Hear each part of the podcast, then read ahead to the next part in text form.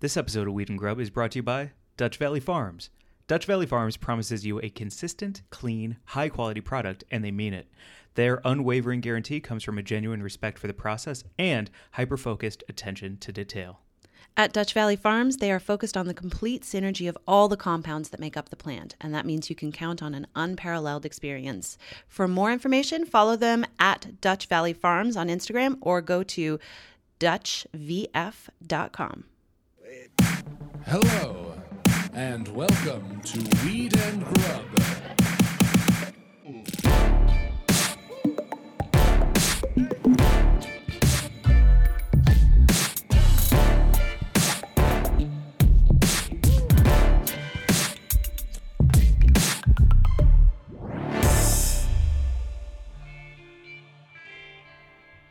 What up, Mary Jane? How's it going, Mike? Today's a good day. It is a very good day. Welcome to Weed and Grub, everybody. This is a podcast about weed And grub. and food, And sex. pop culture, Um, smoking weed. dropping L, Uh, eating weed. bench pressing 136. And having some pancakes. Yeah, it's about everything you already love. Yeah, and uh, we have been on the road. We are currently in Portland, and we've been on the road for a little while, traveling from Alaska to California. It's so exciting. I've got road brain. I have straight up road brain, Mm-hmm. where my road feels like it's my road, my brain, where my brain feels like it's in my butt. Yeah. oh my gosh, it does. It feels like I'm sitting on my mind right now. Oh my god! And I've been wearing the same pair of socks for like three weeks. How high are they? They're so they're just. I mean, they stand up on their own. Yeah. Would you like to say hello to them? How's it going? It's a good road trip. It is. I'm having a ball with you. It's a blast. Also, I wasn't sure if we would be able to sit in a car for a very long time together, and we're we're a good car hang. Yeah, we're doing well. It's really fun because I feel like we've um, got the right amount of like being quiet and kind of like not having to say anything while we're together, which I think is a good sign. Yeah, right. A sign of a good relationship is if you feel okay being quiet. Yeah, if you can just like hang and you know have your own thoughts while you're next to someone, Wow, that's good, right? It is. Yeah. Sometimes I've looked at like old couples on a park bench, just Oh. sitting there in silence, and I've been like, "Oh, why are they still together?" Oh, that's sad. Still, but right, but it's because they are comfortable with themselves Yeah. and each other. Yeah. The companionable silence, Whoa. right? Yeah. Yeah. Well, oh, ooh, that kind of reminds me of who my butt of the week is, but we'll get there. Okay. Yeah. Well, we have a couple of segments before we uh, introduce our amazing guest, right? Yes, we do. All right. The first one, of course, is the Grublik Gazette. Present my tongue, Road brain. my tongue. Road brain. like I was, I was picturing the words, but my mouth wasn't working with my mind. Do you feel like that leech that you held when we uh, chatted with our today's guest could have like helped your road brain if you would actually let it latch onto you? Yeah, it, it would. Yes, steer the ship. I need someone to steer it because I'm crashing into rocks left and right right now. Maybe we should give it all over to the leeches and let them run the world. Little flatworm, rise up. Yeah. oh my gosh, that's like that movie. Did you ever see the movie Evolution where those little worms come out of the crack and they keep evolving and evolving and evolving faster and faster with uh, Orlando Jones and David Duchovny and Julianne Moore? I only saw it like super late one night and only in bits and pieces, kind of like in fits and starts. So, no, not really, but I kind of know what you're talking about because it's like funny and creepy and I don't know, like sci- science sci fi? Yeah. Funny, creepy sci fi. Funny, creepy sci-fi. Yeah. Exactly. It's all it's all about that flatworm rise up. Yeah. Isn't it annoying though how Julianne Moore is like has to pretend that she's clumsy in that movie because you know you can't have a smart woman without like some flaw that makes her, you know, accessible to dudes not being intimidated by her? Nailed it. So you have seen it. Yeah, she's the fucking head of the CDC, but sh- all she's known for is running into doors and dropping files. Yeah, because that's what the head of the CDC does. Right. Yeah. Yeah. Center of F- Disease. Hey. Whoa, whoa, whoa, whoa, whoa, whoa, whoa, whoa! Look out for that banana peel.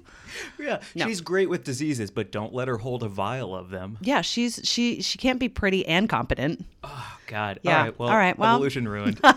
Damn it! Flatworm rise up. Flatworm, rise up! Yo. Oh, speaking of flatworms, Mm-hmm. grublets. Is that a good tie-in? Road brain man. Grublik Gazette.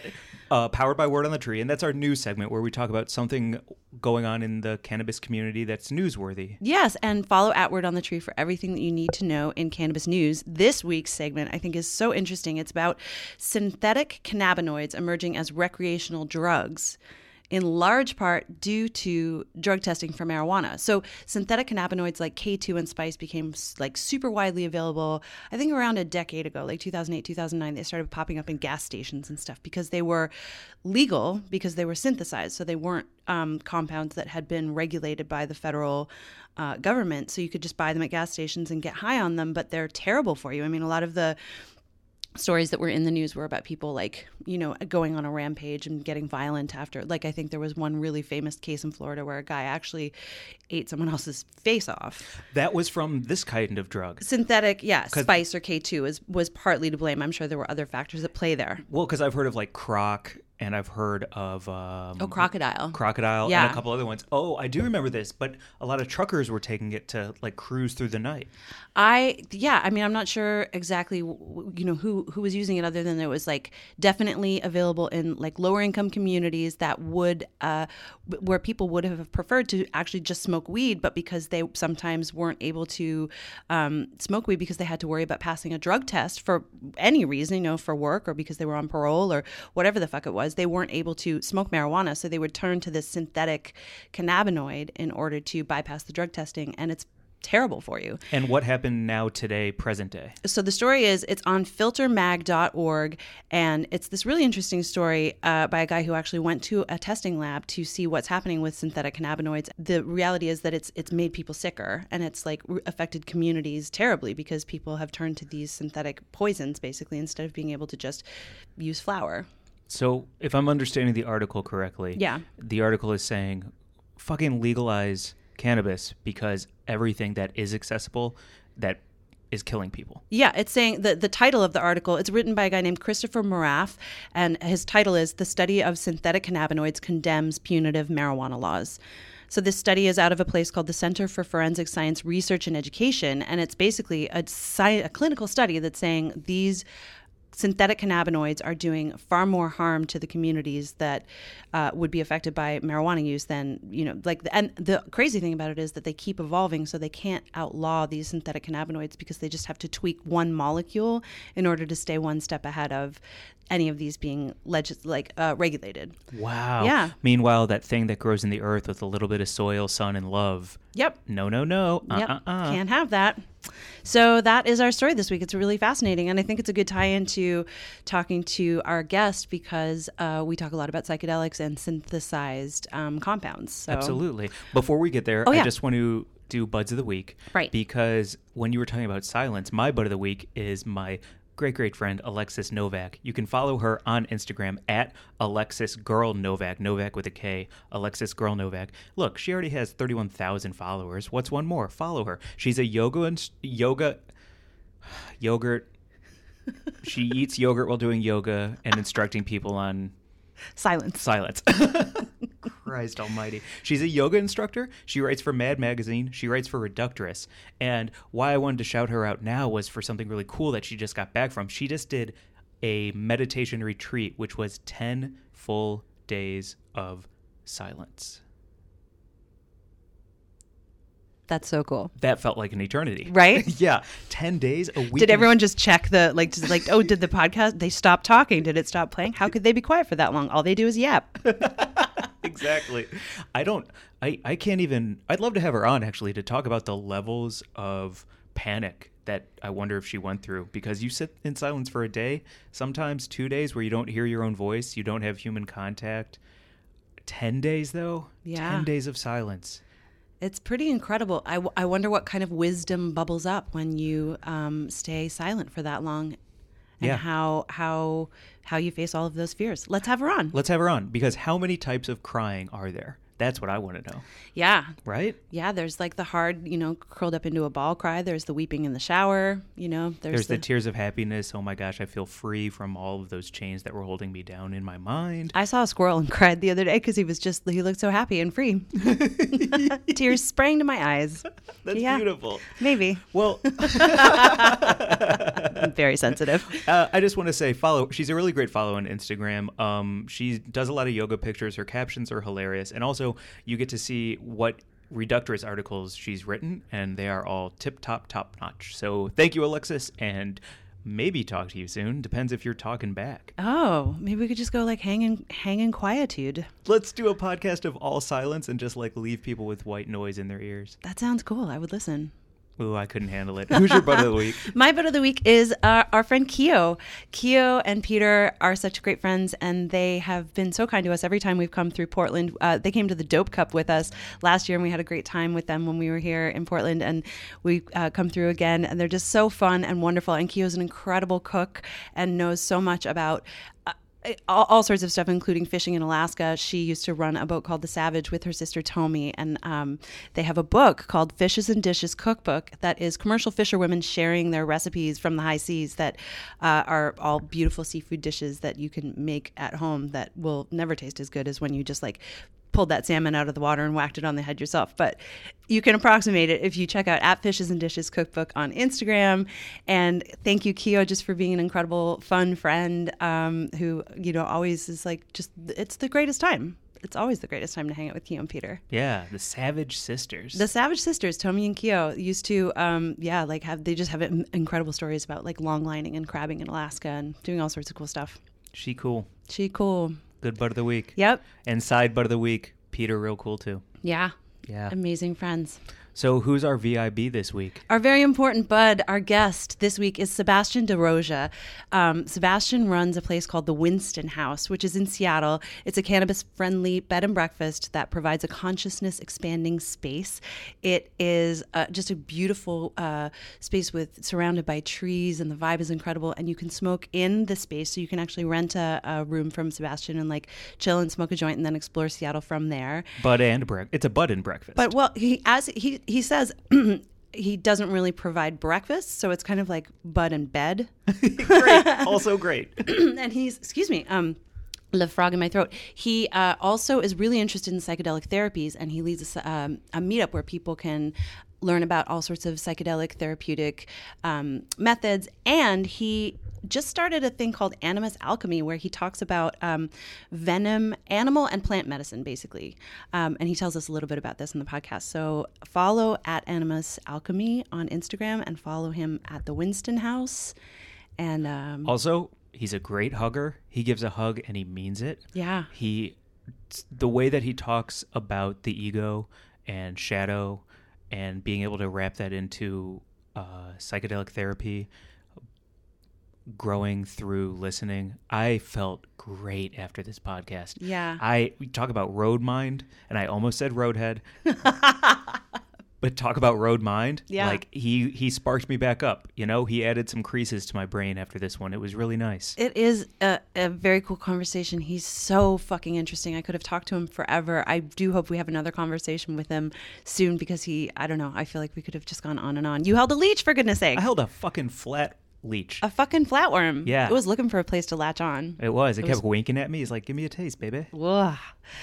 Wow. It was very cool. Um, so yeah, I guess uh, without any further ado, here's our conversation with Sebastian DeRoja from the Winston House.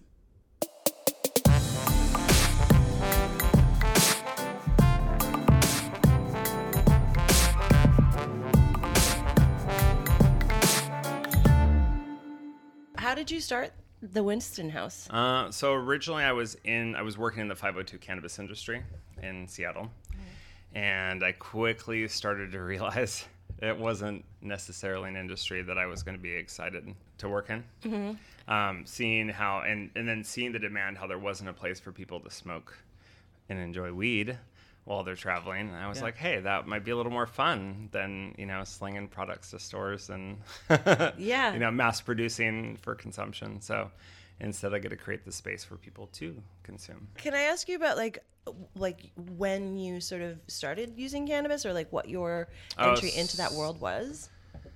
So, so, so, the first time I was I was 15. Mm-hmm. I had been a kid at school who was kind of not you know, I was just kind of an outcast in school and not really included. Well, then there's a couple guys who were talking about getting another student stoned. And I was like, I'll do it. I'm curious, you know, because I was always super curious and, you know, just a investigative kind of research oriented from the start, you know. Mm-hmm. So we ended up, you know, went to their house. It was very like Nirvana time. I remember his room was like a chair with a Nirvana poster. It's a little depressing, but and then I remember too that I when I got so we were smoking pot out in like a barn, and I was like, I don't think it's doing anything, as often happens, right? And then I'm like, looked down, and my little necklace is like, you know, because I'm so nervous, right? Is is uh, and then I definitely got stoned the first time, you know. So then we're in the room, and I kept making like gay, like gay, you know, because I wasn't out yet, and I'd make like kind of like things that I think were oriented towards. I don't remember what it was I said, and they're like, "What, dude?" I'm like, "Oh, nothing, nothing," and kind of was like were they a were they on like that. jokes or were they like, oh, I finally feel honest for the first time? Yeah, I think they were just process coming out because I was like, uh, I'd altered my consciousness for the first time, and you know, as things tend to Yep. surface out, you know. um, so that was that first, and then literally we went from getting stoned and then dropping acid. Wow. So that was a a lot at once, and like the parents were upstairs sleeping. That was. uh Is it this the was- same night? Yeah, yeah. Cool. Yeah. It was cool. It did kind of give me a weird. It gave me a weird. So for my first like three years of smoking pot, two years, let's see, probably around eighteen, it started to stop. But basically, what happened is because I'd gotten stoned, and then we had dropped the acid, and during the peak of the acid, I was like, oh, and I was as a kid, I was a little nervous kid and kind of a. a nervous peer, if that makes sense. I can Do you relate know, to just that having heavy. to like pee when you're nervous, and I thought Yeah. during the pee, I was like, what if I have to pee? Squirt. And I started like worrying that I was peeing my pants. Oh my god. It's you know I'm with new kids from school, so I'm sure there's all those like you know kind of insecurities coming out. Mm-hmm. And so I remember going into the house and like I was like, I, I thought, oh my gosh, I'm gonna like because I could feel it and hear it, and I couldn't see any pee, and so I thought I was gonna pee all over the house, like you know just like tripping out, dramatized. Well, that somehow in my neuroplasticity, that kind of like programmed that in to getting stoned. And for almost two to three, if I would get high, I'd be like, feels really warm down there. Uh oh. I think, oh no, it might pee in my pants. and it wasn't until like around 18 that I realized, like, you know, you joke with, I'd tell my friends, your friends are like, whatever, they'll just laugh or think it's funny. But it was literally like in that programming, and then I kind of like worked it out, and then I could start enjoying weed. wow, that's so interesting. Like the first association with something being so strong that it actually stuck with you for years. Well, yeah, and that's because I mean these things do tend to uh, like help with enhancing neuroplasticity, right? So they're like, yeah, it kind of like created that track. So I would get stoned and I'd start thinking about it, and I'd jump back on that track. That's so interesting because that's such a big part of what you do is like the investigation into the scientific aspects of how the plant medicine affects you, like not just the consciousness expanding, but the actual Totally. neuroplasticity and the like the physiological. Well, and I think that's of it, probably right? where those experiences are what led me to kind of gaining that, you know, that deep interest in consciousness. When did you finally crack open a book to be like, what is this doing for me and why? And dive into the whole culture. Oh, at, at 15. At 15. Oh yeah, after after I did it, I was, and especially after I did MDMA too, because I think that MDMA brought a lot of like self acceptance and probably part of like my coming out process, you know. And I was just like, I was like an evangelist for, you know, I had my hugs on drugs shirt. Because you were feeling yourself so well. Fine. like yeah, you oh, were yeah, so into sure. like you. Yeah, because I came out around that time too, and I think it um it just made you know it just it really helped with that process for me. I think in self acceptance. So, but I was very like you know I was very serious about it. You know I was very strict about like, and I was a kid that if I went to like a rave, I only ever went a few times, but I would take care of other people that had overdone it or you know That's thank you. yeah, Mm-hmm. yeah, for real. it was always it'd make a little more work to go to a rave, but it was still you know it was fun. I just always was curious by how people were responding and you know trying to advocate responsible use, just because especially in youth, people can develop those patterns early of like you know overuse and you know not very balanced use. I feel like since you and I met a few years ago, I've been watching the evolution of um, drug culture as it become therapeutic drug culture, Oh, yeah. especially with psychedelic therapies and you know things like MDMA being used for treatment of PTSD or psilocybin being used for like end of life um, protocol treatments and all that kind of stuff. And I feel like you've been so you've been at the forefront of that for so long through like the the research that you do. So I run the Seattle Psychedelic Society, and that's definitely been really amazing to watch. You know, our the platform we use is Meetup, and you're watching people come in just like who are never any experience, never you know an interest in psychedelics. Um, probably the biggest game changer is Michael Pollan's book, How to Change Your Mind. Wow. Because if you asked at the group, you know, half the people will raise their hand that that's what they read. And it's kind of fascinating, right, that he is a food writer, right? And then that mm-hmm. crossed and he crossed over, and it really like, boom, it opened up the audience, you know, because mm-hmm. people who were reading his books because of their interest in food now have an interest in psychedelics. Yeah. One thing I love about we get people from all walks of life. You know, people you know who you wouldn't think would be interested in you know psychedelic culture, which I I find such an honor to like actually you know create a space for them to come into to feel comfortable you know to not you know what i mean and kind of break through stereotypes and break through different stuff so they can go oh wow maybe this is something that'll help me Yeah. So for anyone listening who doesn't know about Michael Pollan's books, he wrote The Botany of Desire, which examined our relationship to plants, and then he wrote How to Change Your Mind, which is like his own experience with using several different psychedelics mm-hmm. and like writing about it from a first person point of view.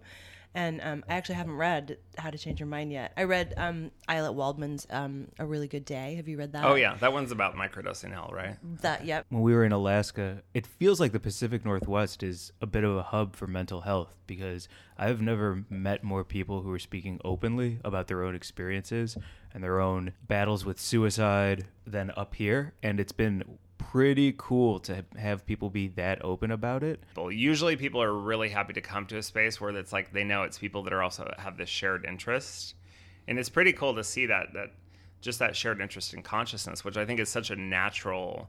I mean, it's part of our wiring, right? Yeah. We're wired for that. I mean, we need people like you because I can't go to Starbucks and strike up a conversation about L. That's just Yeah. not how it's going to go. yeah. Can I get a microdose in that latte? Yeah. Maybe that'll be the future. You mentioned animal medicine this morning too, because you showed us a leech. hmm Yeah. Leech, leech therapy. I've been learning how to give leech therapy, or hirudotherapy is the the technical name. That's so incredible. And there, are there other creatures that um, you look to for animal medicine? Yes. So one of the other treatments I do, well, I was I would say select do for guests because it's not. I, actually had an error the other day where I sent accidentally sent a message. So it's called Kambo, which is a detox treatment. It's a Phyllomedusa bicolors, the giant tree frog from Brazil, and it's a it's a intense detox experience. Is it licking a frog? No, it's not licking a frog. That's that. Well, you didn't actually lick that frog, but that was Bufo alvarius, which is the Sonoran desert toad, and you actually milked its parotidal glands from behind its eyes to get. And that one's a psychedelic. So this Kambo's non-psychedelic, and it's legal. So that's nice. Um, but uh, I accidentally sent a guest a message and was like, "Oh, have you tried Kambo?" And I meant to send it to someone on the meetup. and they're like, uh, no. And they're like, uh, yeah, we don't think we want to do that, like with our stay, because it makes you throw. I mean, it's a deep purging experience, um, and you have a histamine reaction. You swell up. It's a, you know, it's a venom, right? So, not something usually that someone wants to do when they're on a little fun weed vacation. Well, but what is the benefit of it? Um, so you know how a lot of the so one it's there's over six dozen bioactive peptides in the venom. Um, you know, from things from depression, Alzheimer's, um, gut health, because it basically your it causes your intestines and everything to like basically constrict. You know, like um, like it's almost like wringing you out, basically like a like a wash rag. Great way to say it. Um, but basically, so when you do that and your your liver releases bile and you you purge, right? But how it works in an energetic way is you know all the stuff the grief shame guilt things we tend to stuff down right in our body it moves that along so that's why it's so good for depression in brazil they say it treats panema or clouded thinking and so it just helps it, it, and it- like we were talking about self care earlier, it just kicks. It really fascinating because it just kicks in your self care. It kicks in like regulation of habits, like just being more mindful about habits. It's a, but it's it's it's a great experience. It sounds like it to like to, could the you got to go through the wall sometimes to come out the other side. sacrifice right like like with it i'll say sometimes being vulnerable is your ultimate strength you know and it's and it is really going through you know it's not something i do like i actually used to have it on my site and i don't now um, i'll probably add it to animus because i had it on the winston house um, but it's to me it was kind of a thing where i feel like because you're in such a vulnerable space, it's really nice to establish a rapport and a connection, you know, because a person's going to feel a lot better about letting go and releasing, especially something, you know, like us getting sick in front of someone is a very, it's very personal. You know, some people don't care though, but you know what I mean? Some people, they hold that back. Yes. So like I try to establish a rapport with a client before, you know, before that treatment. It's, it's an intense experience though. Once you see those people let go, Mm-hmm. and because they're they ultimately have to, well, maybe they don't have to. Once you see someone let go and do that purge and start doing that, and how you're there for them and you're going through it together, do you find when they come out the other side that they immediately start thinking of you as the person who helped them before they realized that they were also helping themselves, or how does that from the beginning i try to really encourage for people that they're they're doing the work you mm-hmm. know that i'm facilitating holding space because you see often with you know with with you know with these kind of medicines with other you know you see it in the realm of like you know with ayahuasca medicine people getting you know not recognizing themselves and their own self-worth for the work they've done and directing it at another person usually another ego that they're inflating. So like you know that's that's one thing I really like. I would never say like people in the past, oh, you're a shaman, you're an urban shaman. I said, well, no, we don't really. The current state of culture doesn't support that role. You know, it doesn't really like. You know, there's. I say I would say I have shamanic tendencies, right? Yeah. um, shamana flexible or something. Uh, but um, I, I think that yeah, I mean that's a it's a really big thing we talk about even in the group with people is you know about finding you know finding the right provider and really making sure that you know the person's well intentioned because sometimes when you're doing deep healing work with people it's i mean it's easy for people to like get god complexes and you know watch their egos get inflated. And that's always been for me a real because I've, I've witnessed that happen. So it's always been and that's it's something i'm actually really mindful and i actually felt really good about the fact that i'm very mindful of making sure that doesn't occur magicalbutter.com. That's so nice. I just wrote a jingle for him. Yeah, it's great. I really like it. You like it? Yeah. It took me a minute to find what note to sing, and Uh-huh. once I found it, I really just leaned in. I feel like I knocked it out of the park first take. I'm really impressed. Thanks. well, thanks for recording this in the shower with me where I get all my singing done. Yeah, and you smell good too.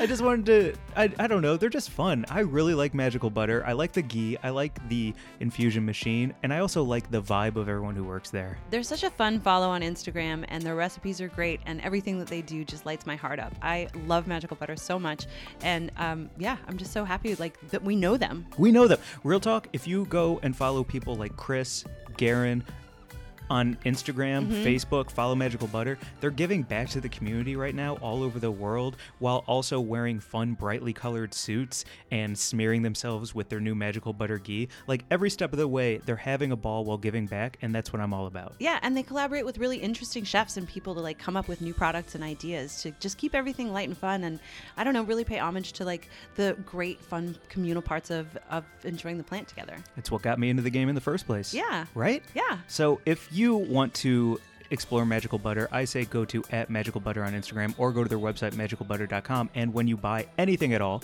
use promo code Weed and Grub for twenty percent off. Go to magicalbutter.com and enter the discount code weed and grub at checkout for 20% off. And, you know, they're just great people. You're going to enjoy your, your time over there. Magicalbutter.com. A little pitchy. Me? Me. Us. I'm You know, so and- interested in that and like that, that that safety and balance because I think there is some psychedelic work going on in places where people aren't taking the steps to like put up the necessary boundaries and make sure that everyone's responsible for their experience and that it's not um re- like necessarily responsible guiding oh happening. for sure oh yeah And I- I think it can be um veer into some dangerous territory. I remember when I went initially in 2006 and drank ayahuasca at this place called Blue Morpho, which was one of the first places it was like, you know, one of the first kind of that hit the media. You know, like uh, National Geographic did an article, Peru to Hell and Back. And I was like, well, that sounds like fun. it was, and it was, it was terrifying. I mean, it was my first experience with that was terrifying. Um, but it was again, it was a really big group. I mean, after the first night, five people left because they, but they intentionally blew you into like a, a chaotic, you know, shadow work state that was not. It would never. That would never be the way I would do it with people. Is that irresponsible, or is that just another way that doesn't work I think you? it's irresponsible. Yeah. Yeah. I think it's irresponsible. I mean, this brew too is so there's like Shipibo, which generally Shipibo brew is like you know two plants, ayahuasca and chacruna together. Um, mestizo is like mixed brew, so with other plants, and this this brew actually had toé in it, which is datura.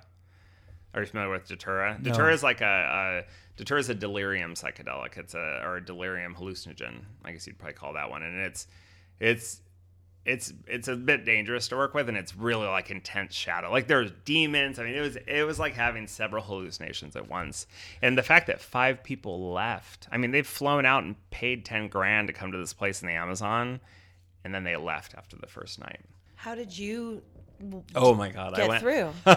I, I went down from like the full cup. I was like, oh, I only want. I like went down to just taking a really small amount, you know, and and it because it was. I mean, it was people throwing uh, like really good medicine brewed intentionally and cleanly. I mean, people do purge, of course, but it doesn't have to be where everybody's like, you know, where there's just tons of pooping sounds and throwing up sounds like nonstop. Because I, it just doesn't have to be like that. It was something, and you know, maybe it's the water used and just the combination of things in the brew. Because it was like, that was a hot mess. Yeah. I mean, I at the one point I remember, as I'm like kind of like, like kind of hyperventilated coming out of the really intense experience. I was like, this is like a plane crash. Whoa. Yeah, and this isn't a great. this is a great example. I've had really beautiful, amazing experiences with ayahuasca too, but this this was my first experience, I've and I tried it again, which at least that you know. I would trust you more because you've seen all sides of the globe. Mm-hmm. So I would trust you more because you've seen and experienced all those things. Like if I'm coming to you and I'm like, help me have an experience I've never had so I can work on myself. Thank you for having those awful, awful trips. Yeah, Yeah, thank you for knowing le- how to talk to me so about- you can learn from those. Yeah. Yeah. Well, that's kind of that part of that, you know, because a lot of it is shadow work. You know, it's working on our shadow and our, you know, kind of delving into the parts of our subconscious. Right. I've never heard of that. You know, oh, like kind of oh, so Jungian- Jungian, yeah, Jungian's like the shadow, like the repressed parts of yourself. Mm-hmm. Um, and so a lot of times psychedelics, right? They bring out like we were talking about earlier about like stuff that's below the surface. Right. You know, like you know, like like I said, like about me coming out or you know, apparently having to pee. I mean, look, I'm, wear- I'm wearing all black and I have a beard. If I'm not trying to look like my shadow right now, like I don't know what's go. going on. Yeah, well, I usually wear black, but you're, both, you know, you're both in it. yeah, I'm trying to embrace all of it. Yeah. You know. Yeah. Oh, so that's what it is. It's the um, it's the sides of you that might not be at the forefront, but are underneath and important. Well, everything has a shadow, right? Yeah. So even a good, like even you know something wonderful like being in love, the shadow Mm-hmm. side of that can be giving up yourself too much to someone. Totally. Like Polarity is right. It's Right. totally the polarities inter interplane. You know. and you th- and ayahuasca helps you integrate possibly those I think two a things. big part of yeah, and psychedelics in general is kind of helping you know one show because we can tend to re- repress our shadows and deny and kind of bury it. You know, culture can reinforce that, um, and then yeah, the psychedelics can tend to help you like look at it with you know and look at yourself with compassion. You know, I mm-hmm. think is a big thing of, of gentleness. You know, I usually encourage people to be gentle on themselves and you know, kind of more of a surrender approach with the psychedelic experience. I've never thought of culture as repressive. I think, you know, especially as a culture now, we can get so caught up in focusing on the shadow of culture. You know, you see that a lot now, I think, in people like focusing on the shadow of America instead of mm-hmm. looking at all the fucking light and amazingness. I know, I swear. Yeah, yeah. Um, you Well, know, it's think very that's, difficult to see it right now. Yeah, but well, the interesting thing is when you have more light, you see more shadows, right? Mm. So it's kind of this interesting process of interplay. And I have a, I have a thought. I think we're, I think we're slowly, I think we're going through that dark night before the golden age. Do you So- think we're purging right now? Yeah, I think, I think it's, a, I think it's a time of you know things kind of like we're getting to witness the shadow. It's all about if we actually integrate it. That would be the mm-hmm. thing, right? Instead of like repress it or get caught up in idealisms and it's a whole interplay of interesting. oh, that's this, Yeah. this is really interesting for me to hear because I continuously think of us as winning or losing right mm-hmm. now. It's very black and white to me. It's like we're either winning the war against where we're headed or we're losing it. And you're talking about integrating all of it and coming out the other side a little bit more whole. Well, because this play has always been going historically, you know, forever. I mean, in so many ways now, because the media and things that we're like inundated with, we think, oh my gosh, you know, what are we living in? But if you look at us historically, we're so much less brutal than we've ever been. You know, we're we're in so many ways we're growing. It's just growing pains. You know, it's it's growing pains. It's it's a You know. really make it a lot more digestible when I think about uh, us going through a big, you know, humanity purge right now. That Oh, really yeah. makes it a little bit more easy to wrap my head around. And easier for me, I think, to think of it in that way to like just not look at the daily news and not read the oh, Twitter feed and not read the insanity and sort of think that, you know, if this is a time where we're like, you know, purging or like we've collectively taken some weird dose of like cultural ayahuasca. Yeah. that we kind of in a to, way, right? Because you know? well, well, think about the fact like how how engaged people are now in Yeah. some ways, but often too engaged is the team that, or too engaged to the wrong. You know, because to me, it's it's become so apparent how much, like I said, with the mainstream, how much it's like fear propagation, and you know. But when people are afraid, they're easy to control. People are afraid; it's easy to take their rights away. You know, I mean, there's a lot of it's a it's a like we talked about earlier the programming we're you know i feel like we really now can see you know because it's i kind of like well people know so we're just going to produce propaganda anyways and you know push forward i don't know it's a, it's a yeah i feel it yeah not huge huge, huge not, e- that's why i really encourage the digital detox because I, I i love information though you know but i love to really research and really dig deep for the truth because the surface doesn't have the truth mm-hmm. you know what i mean the surface is usually just meant to induce fear Yeah. you know because fear gets clicks Yeah. Ooh, how many clicks though? Oh, so yeah. many. Oh, I know. Yeah, that's the thing is we don't have like I recently started listening to this uh this channel Subverse because they actually go into like they do a thing on like positive news and it's really like and actually looking at amazing things that are happening because that's not what the news, news does right? The news wants to inundate us with all the horrible happenings. Mm-hmm. But it's like you know but then when you actually look at data and you look at our growth we're, you know we're actually we're doing pretty well Is your experience with people using LSD in the psychedelic community something that, like, are you seeing people using that to microdose a lot? microdose a lot. That's Yeah. definitely probably one of the biggest interest. And of course, you know that was kind of powered by like that that book. Uh, really nice, really Ayelet Waldman, uh, A Really Good Day. a really good day. Yeah. And then you know with Silicon Valley, it- which is kind of an interesting evolution, right? And it's it's mixed. So a lot of people come and they have this idea like, oh, I can do this, and it's going to make me more more productive in society. You know, and kind of previously psychedelics. You know, if you think of like Leary era, right, tune in, drop out. I'm not not saying that was the necessarily way to go, um, but but I think that that's an interesting evolution, right? Where now it's like, oh, okay, it's okay because it's being put into our productivity schedule, right? Yeah. Like, oh, be a part of work. Go, go, go. yeah, yeah, and it's you know, and it's kind of just like we have Adderall prescribed in mass, and no one talks about the potential, you know, amphetamine epidemic because it's utilized to fuel that productivity. Right. Um, but I'm not saying that's necessary. I think it's it normalizes it, which is really awesome. But I, I, you know, with the group when we discuss microdosing, I'm often like, well, you know, there's micro, low, you know, regular, macro. Like there's a, a range, and what are you doing for the day? You know, what it, what can your time be to experiment with this? Maybe you can have more than a mic. You know, I mean, maybe it, it doesn't need to start in that sub-perceptual. Well, sorry, it doesn't doesn't necessarily only need to be done in that sub-perceptual way. Maybe it's good to actually uncheck from your day and enjoy some time caring for yourself and kind of digging deeper into your, you know, unconscious, subconscious. We have to start wrapping up, don't we? yeah. Did you have one more question? I could talk to you for such a long time. We could talk together for such a long time. Well, you can, you can come back. We can give you guys Kambo treatment. That's what I was gonna say. Is I, I would actually really love to come back and like make make a weekend of it and do some like, yeah, some therapeutic uh, experimentation with Kambo and or I don't know what you would call it, Th- like therapeutic Kambo, right? Yeah, yeah, Yeah. can totally do it. Yeah, I'd love to Yeah. do that for you, for sure. That'd be really cool.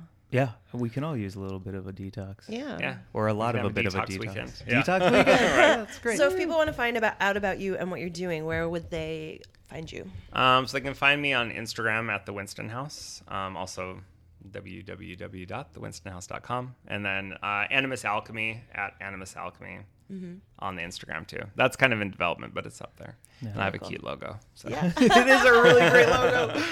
And I would also just like to say that we spent the night here, and it's a beautiful place to stay. And this entire house is gorgeous. And what you've what you've done, not only with decoration, vibe, and feel, is so welcoming and heartwarming, but also really comfy bed. Thank, oh yeah, Yeah. That's, that's important to me. You gotta have a good Very bed. cozy. Gotta have a good bed, and when you you know you just to me yeah, it's about the full picture, right? It's wonderful. Yeah, Thank it is. Oh, well said. Thank you for the vibe. Uh, bet. thank you so much. Yeah, it's been a pleasure. My Thank pleasure. you. Thank you. Bye, everybody. Bye. Bye.